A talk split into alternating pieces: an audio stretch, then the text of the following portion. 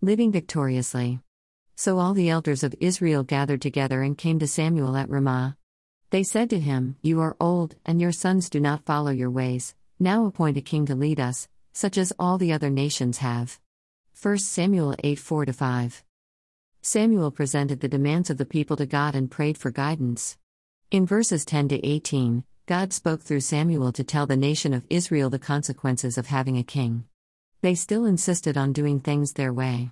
But the people refused to listen to Samuel. No. They said, We want a king over us. Then we will be like all the other nations, with a king to lead us and to go out before us and fight our battles. 1 Samuel 8 19 20. We know how the story ends. Saul was a ruthless, disobedient, and jealous king. He desired to kill David even after God used him to kill Goliath, their worst enemy. As the troops were returning home after David had killed the Philistine, the women came out of all the cities of Israel to meet King Saul with singing and dancing, with joyful songs, and with tambourines and other instruments. And as the women danced, they sang out, Saul has slain his thousands, and David his tens of thousands. And Saul was furious and resented this song. They have ascribed tens of thousands to David, he said, but only thousands to me. What more can he have but the kingdom? 1 Samuel 18 6 8. Then David got up and ran that day from Saul. 1 Samuel 21:10. David, the young shepherd boy that God gave strength to kill lions and bears to protect his sheep and kill Goliath, forgot that God was powerful enough to save him from King Saul. In times of distress, due to disobedience, trials, or facing our enemies, where or who do we run to?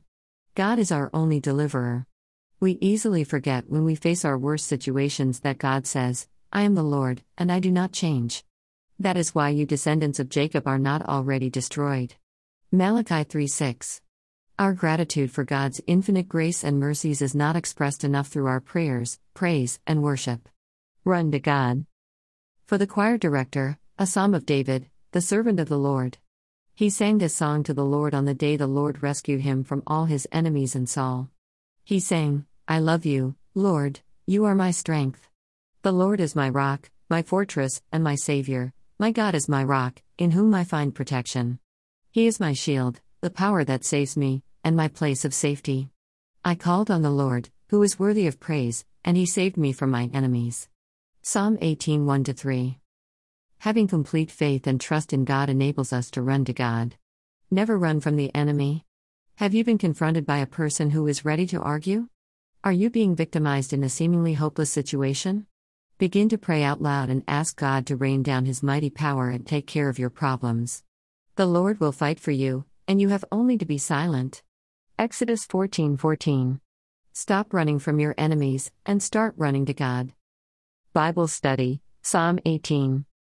God, we ask forgiveness for not running to you. We realize that you are the only ones who can fight our battles. Please rescue us from our enemies who desire to harm us. Thank you for fighting for us. We ask this prayer in Jesus' name.